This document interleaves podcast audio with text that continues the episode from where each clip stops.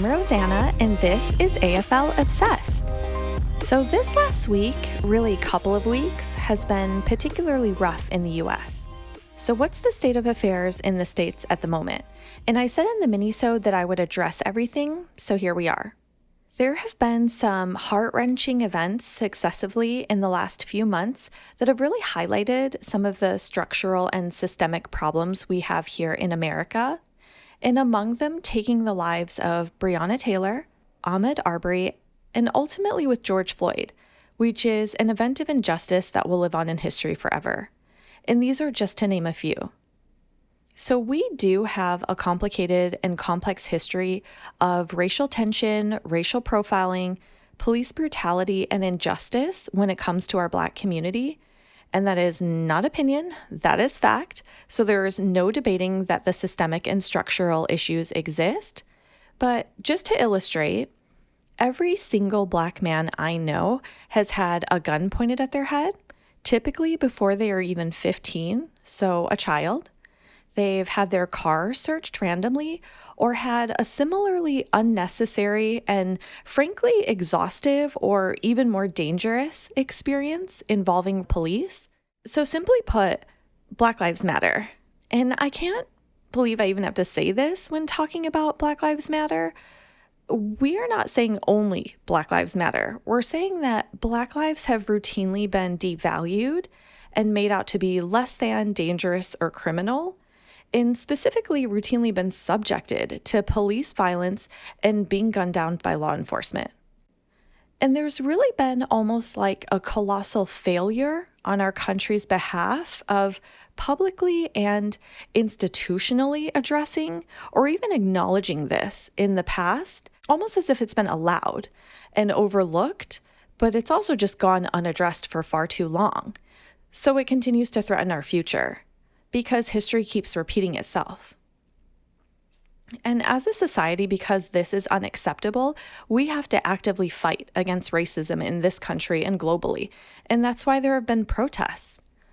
So, a protest is an act of desperation. I mean, even in the face of a pandemic, it's important to have this addressed to show just how deeply ingrained racism is within our society. And please don't confuse the peaceful protesters with the looters and the vandalizers and the rioters. But a couple of things that were really triggering personally for me. I mean, if you watch the video of a man getting murdered in broad daylight by people who are supposed to protect and serve them, and they knew they were being filmed, and you didn't feel outraged? I mean, there is a reason George Floyd is resonating with people globally, even though it has been happening time and again, often off camera here. And CNN reporter Omar Jimenez getting arrested while he was working. I mean, where the background looked like scenes from a purge film. And I know it seems like our lives have been upended by seemingly multiple forces at once. I mean, there's been COVID, the protests, and social unrest. And it's an insanely trying time. And many of us have experienced losses on many levels. But the reality is that there has never been a point in this country's history where Black people were not being racially profiled and abused. There's been a long string of murders due to systemic racism in every state in the country. So, no, it's not just business as usual. And if this makes anyone uncomfortable, please consider what a Black person faces every time they leave their home and how they're not even safe in their own homes. I mean, Breonna Taylor, like I said, Tatiana Jefferson, Botham Jean, those are just like a few names. So, just a friendly PSA Blue Lives Matter is not a thing. Being a cop is a choice and a job, not something you're born into. But yeah, so it is apparent and an acknowledgement overall that we are not doing enough as a society in educating ourselves. And regardless of how we got here and how hard we are working to improve, what matters now really are the results. So, if you can just be committed to bettering yourself and your understanding of racism in this country or your own, and how to actively oppose it, and also being willing to change your perspective and opinions when being presented with new information. So, first, you can educate yourself on the stories. If you don't know the stories in history about Black people, then you can't understand why people are so infuriated about this. and why they're protesting. And I cannot vocalize enough that it is a privilege to educate yourself about racism instead of experiencing it. And maybe that's unlearning or relearning what you've been taught. And some other things that you can do you can talk to other people about racial justice. You can donate money to local grassroots organizations that are working to affect change. But one of the most direct and sustainable ways to support the Black community is to shop at Black owned businesses, many of which have also been disproportionately affected by the pandemic. So, yeah, watch, read, listen, learn, act, donate, support. And I'll leave some links and resources on Twitter if you guys have questions. And all that said, I do think that most people around the world want to learn more. And I would like to think that most countries want to fight police brutality and are interested in supporting and learning more about all of these issues, as was evidenced by all of the protests I saw globally. And there's no doubt that the strength of our collective voices can bring about meaningful change, and it appears to have already in certain ways, which I'll get into more next time. But I'm always here if you have any questions personally. And you guys know I always respond to every single message I get, whether it's through email at AFLFootyObsessed at Gmail or Twitter at AFLObsessed. And for Australians specifically, this is not unlike your own history with Indigenous people and the stolen generation. And I know that Chad Wingard and Aliir Aliir have talked about their own experiences with regards to racial profiling and issues. And I was encouraged by the fact that the entire Brisbane Lions team, in a show of solidarity, took a knee during training because we still don't have that luxury here in our sports. But I'll talk about that more when we get to round two. But first, a little housekeeping about the Mighty West episode. So, Matt Dean pointed out that Mitch Wallace didn't play in the 2016 grand final because he broke his leg. And I meant that he was named to the squad, but I also made it sound like he actually played in the game. And also a shout out to Matt Francis because this is his birthday week. And as for New York now, we were under curfew due to the protests at the start of the month. The first night was 11 p.m., and then the week following was at 8 p.m., which is something that hasn't happened in the city since World War II. And it's funny because it increasingly feels more and more like we are under siege in some ways. And I have to say that forced more people to kind of be condensed in the limited hours of the evenings if you just had to grab anything. So I don't know if that congestion was all that great. But also, in about five or six different neighborhoods in New York, about 40% of the population have vacated and emptied out and they've just left New York. So I know I mentioned it before that people were kind of like fleeing or just kind of, if they had anywhere else to go, they were taking off. But yeah, the city just seems emptier, if you will, and not as busy. Okay, so let's talk about round two because footy is back. I have been excited all week personally because it's my birthday week and season is back, and just all of the emotions from the last few months have culminated into this big ball of excitement for a super weekend of footy. But I have to admit, this is the time of year when my sleep schedule is just completely wrecked. And a byproduct of the season is that I'm just seemingly jet lagged in my own country, not having traveled because I'm functioning on Australian time. I mean, it wreaks havoc on my schedule, but the good news is there isn't anything I'm missing out on right now or that I'd rather do. So the first Pies versus Tigers game back started at my 5:40 a.m. on Thursday since we're a day behind, and I was so excited I went to bed like early-ish, but I woke up a couple hours later at 1:30 in the morning and I couldn't fall back asleep, which just makes you kind of wary for the rest of the weekend if you mess with your schedule like that first night.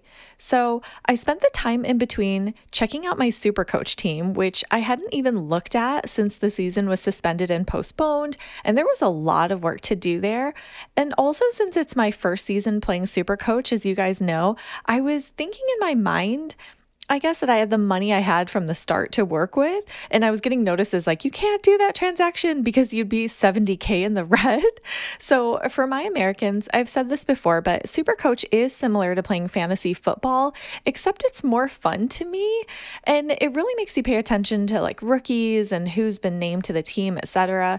But anyway, I finished the overhaul of my team with just three minutes to spare. And then I made popcorn for the game because I was ready for some theatrics apparently. And I really appreciated the solidarity of both teams kneeling right off the bat for Black Lives Matter. So thank you for the knee. And Sarah Jones reading the statement on why the teams were doing it was very moving. And also Brownie, because it's just always good to see him. you guys know how I feel about Jonathan Brown.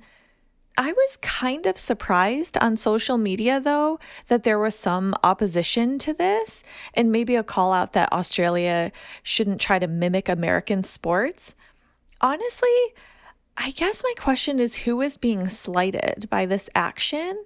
I mean, the teams were showing solidarity for their Indigenous teammates and the community beyond. And I understand that people feel that politics don't belong in sports, but I mean, there was no anthem playing in the background, there was no flag on the ground.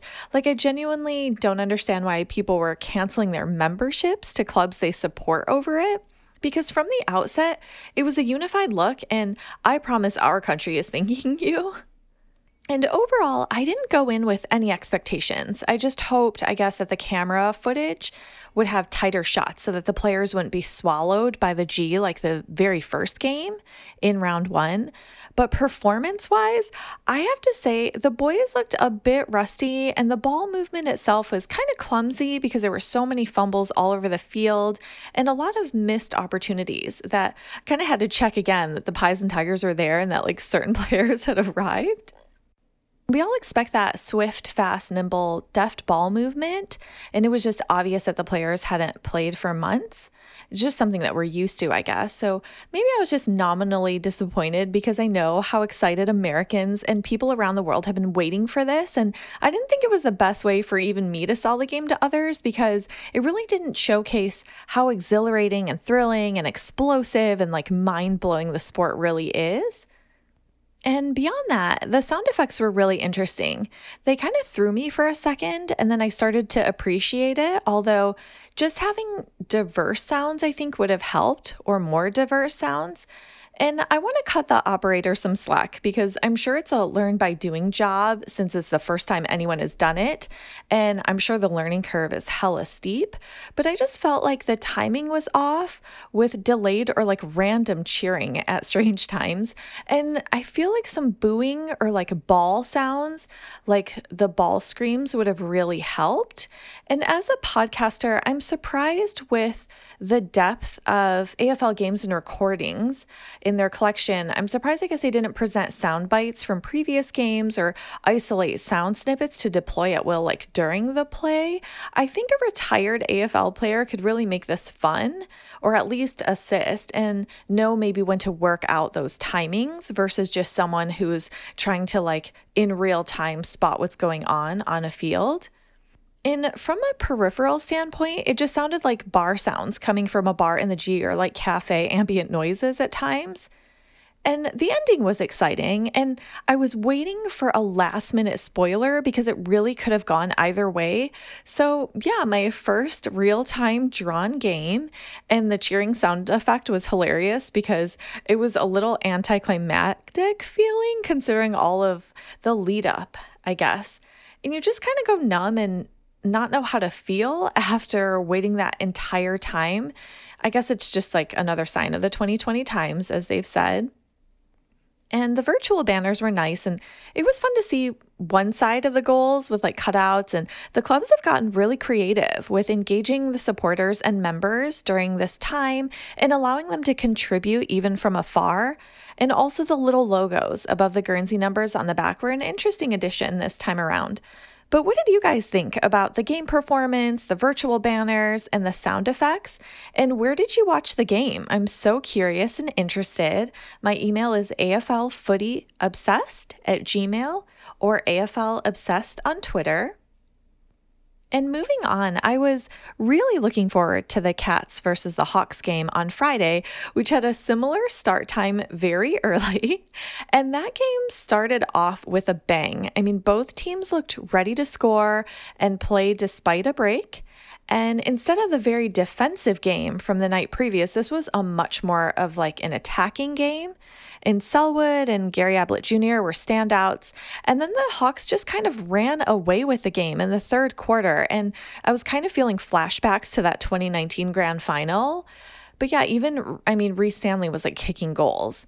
So I was happy to see so many Americans tuning into that particular game. And it was kind of a riot seeing everyone with their drinks around the world. And I'm making breakfast at half times. But this is the obsessive life, I guess, and what obsessives do.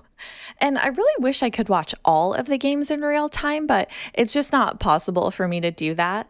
And as a sidebar, my boyfriend Andrew would have his first conference calls at 8 a.m. just as I'm finishing watching both early AM games. So that was hilarious. And he was a good sport and watched both entirely with me, even though they were so early.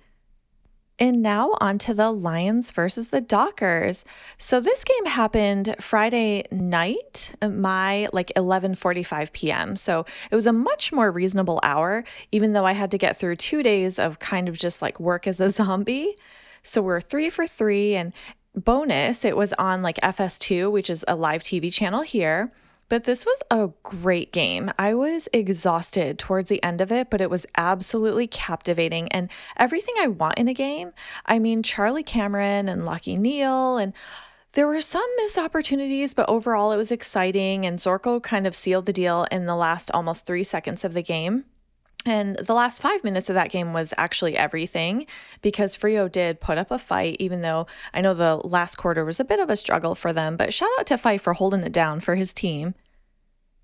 And I know it was a super Saturday of football for you guys, but man, that Blues versus Demons game, you have to feel for the Carlton supporters because you could have taken that. And one point games are frustrating because you never want to lose by one point. And the irony was not lost on me that another team didn't score at all previously in the fourth quarter of their game. I'm Freo, I'm looking at you. And they lost, but the D's managed to just get a behind in the fourth and they took this game. So the showdown between Port Adelaide and Adelaide was another early 5 a.m. game for me, which luckily was on FS1, again on our live TV, because it was at the same time of another game I really wanted to see also, the Suns versus the Eagles. So we had to have like the TV on and thankfully my Watch AFL app on the laptop instead of like the computer, just so they could be right next to each other. So, first, the showdown. I really love the Port Guernsey, and also, I was just so happy they got to have fans at the game.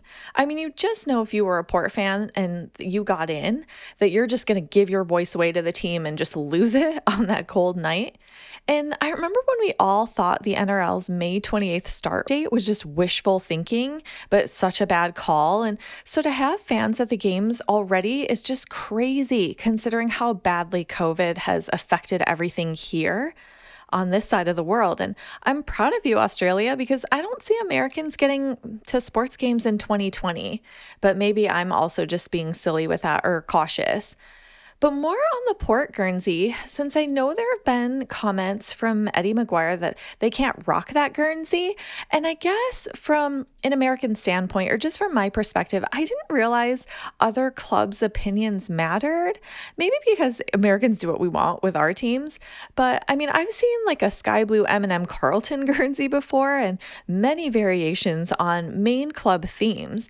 But you do you, Port. I mean, I really love that Guernsey, and you ran away with that game, bar none done and finally, the upset of the Suns versus the Eagles. What a great game for the Suns, especially Matthew Rowell. I mean, I adore the Eagles, but you can't help but think that the Suns could have a team if maybe they weren't constantly training for like other teams to poach their players and maybe how different their futures could be, like the Giants, if some players committed as a playing group to staying on, you could really see the possibilities since they have good players. I've had kind of like a goofy smile on my face since then, and I'm really looking forward to the remaining games, which I'll have to include in the next epi.